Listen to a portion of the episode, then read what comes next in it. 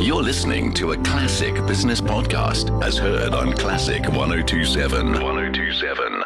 Well, in his closing remarks as African Union chairperson last week, President Cyril Ramaphosa said that uh, the report on the status of regional integration and all of the insightful perspectives provided at the forum have given him uh, hope for the African Continental Free Trade Area, that it's a priority. And he did uh, talk about the finish line being in sight and called on all members to uh, put in the, the last little push. Charles Douglas, co-head of M&A at Bowmans, welcome. I obviously paraphrased the president uh, significantly there. How likely is it that we'll achieve this January 2021 deadline for AFCA?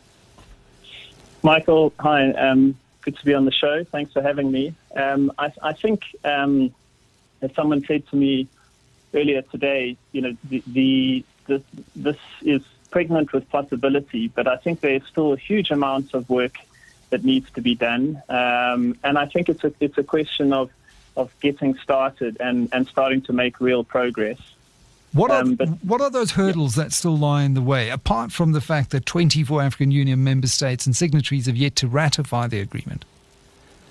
Yeah, so it, it depends which aspect you are talking about. So, so in, in simple terms, there's some some key parameters here. The, the first are rules for, for trade and goods, and, and then for trade and in, in services. And in terms of goods, um, we, we, need something called rules of origin, um, which really um, specify um, when goods goods originate in a particular country, and, and that's quite a contentious um, and and much debated topic. And then and then rules around tariff concessions are, are also important. Um, and then I, I, would say another another key aspect is, is movement of people. Um, you know, for for visas, for people to be able to work in different countries, and there's obviously different dynamics amongst different countries in respect of how that's going to work.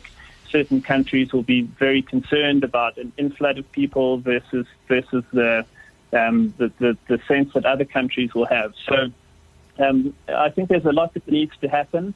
And I think at the core of it is, is the point you, you made, Michael, that it's really about cooperation amongst a, a very large uh, amount of countries, um, even those that, that are already signed up.